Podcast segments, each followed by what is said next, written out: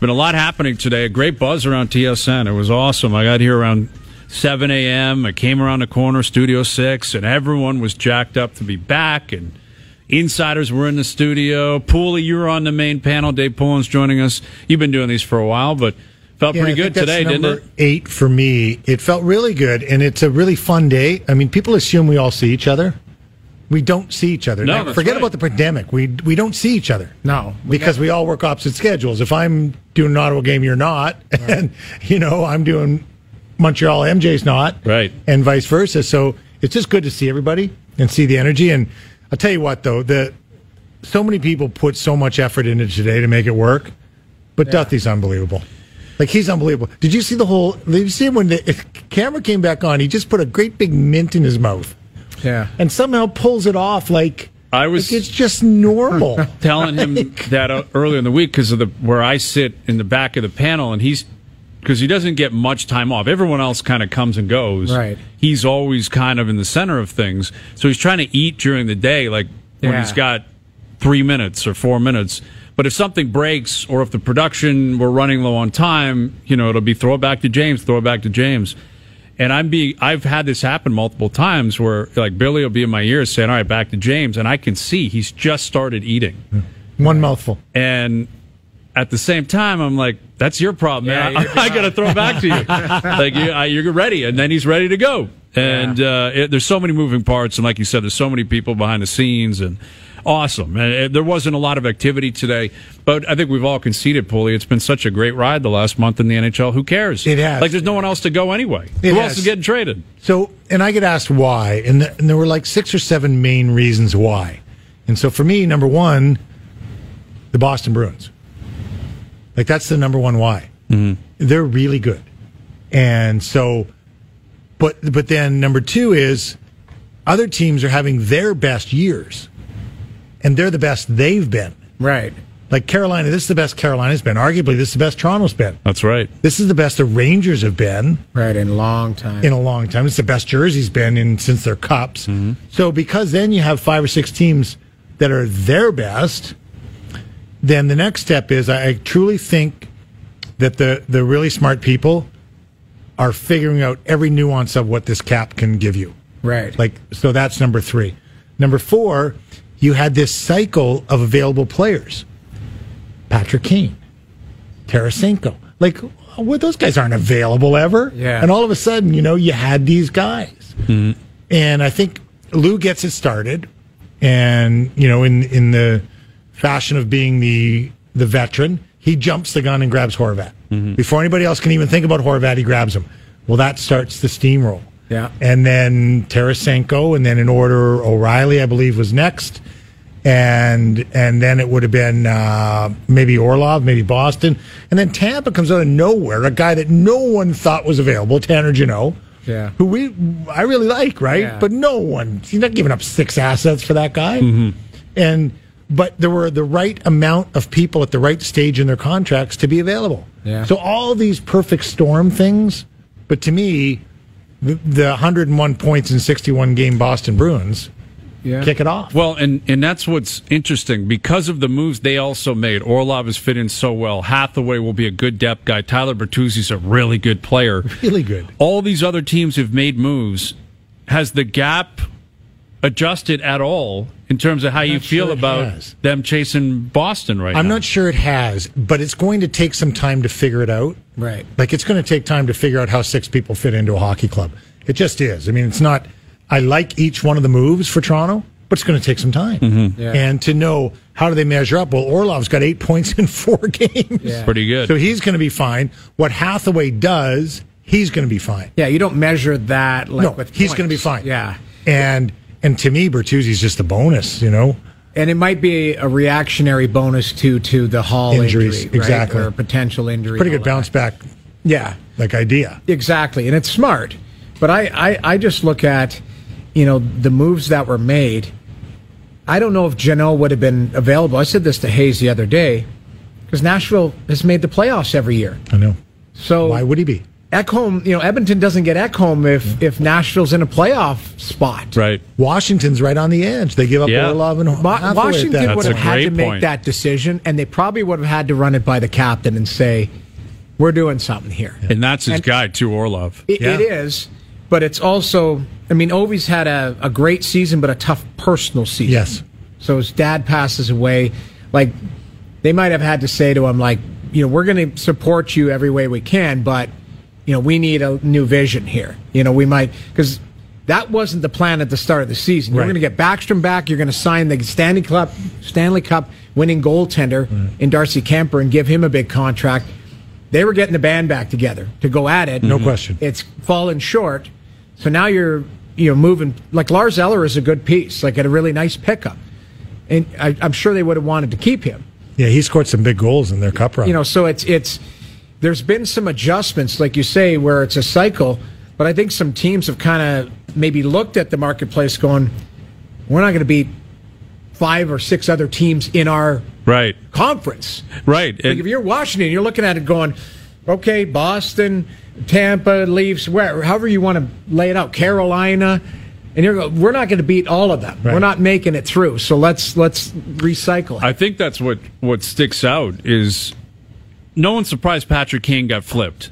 Back in the summer, we were talking about that. Chicago was going to be awful, and we believed Kane and Taves would get flipped, but Taves has the medical issue, so he didn't. But I think if Taves was healthy, he'd be playing somewhere else Agreed. today. Yeah. I think we expected Chikrin at some point. we weren't sure how or when. We expected Klingberg at some point because we knew these were veteran guys on bad teams and teams accepting that they would be bad. Regardless of contractual status, if Vancouver was in a playoff spot, Horvat would still be there. I believe the way they operate, I don't think they'd flip him, even if they were worried he was going to walk. Right. Because I think they'd want the playoff experience and the Right. playoff revenue. Horvat would be there. If St. Louis was in the playoffs, clearly O'Reilly would still be there. Yeah. Orlov the same thing, Ekholm the same thing. Right. Like those are four big impact pieces where their respective teams or their former teams had to bottom out or make difficult Change their decisions philosophy that may- halfway through. that a lot of people were not expecting. yeah. So that sets the marketplace. Yes. And then what I was a little surprised by today was there wasn't more in the West.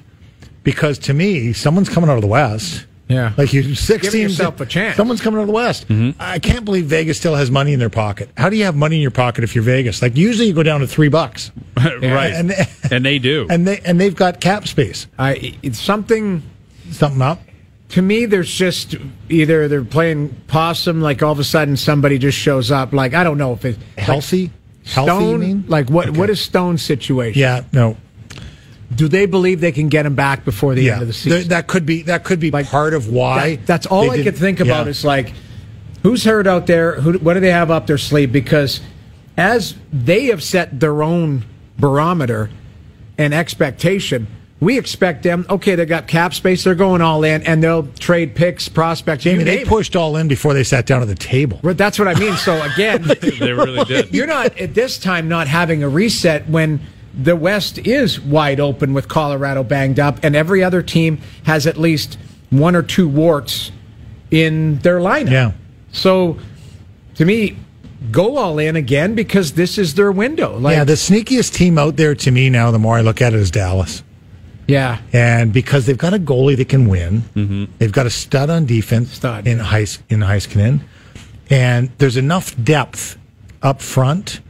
You know, they've got enough depth. I mean, now Ben and Sagan get to sit back on the second and third lines because Pavelski's running the show on the first line.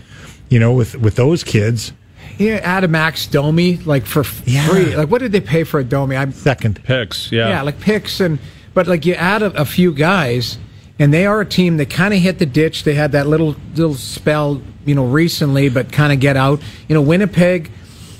I, I'm, you know, I don't know where you are with Winnipeg. I've, I've liked the team. They haven't played well recently. No. so you I know, think where they're gonna they be go. okay. I I, do. do. too, but again.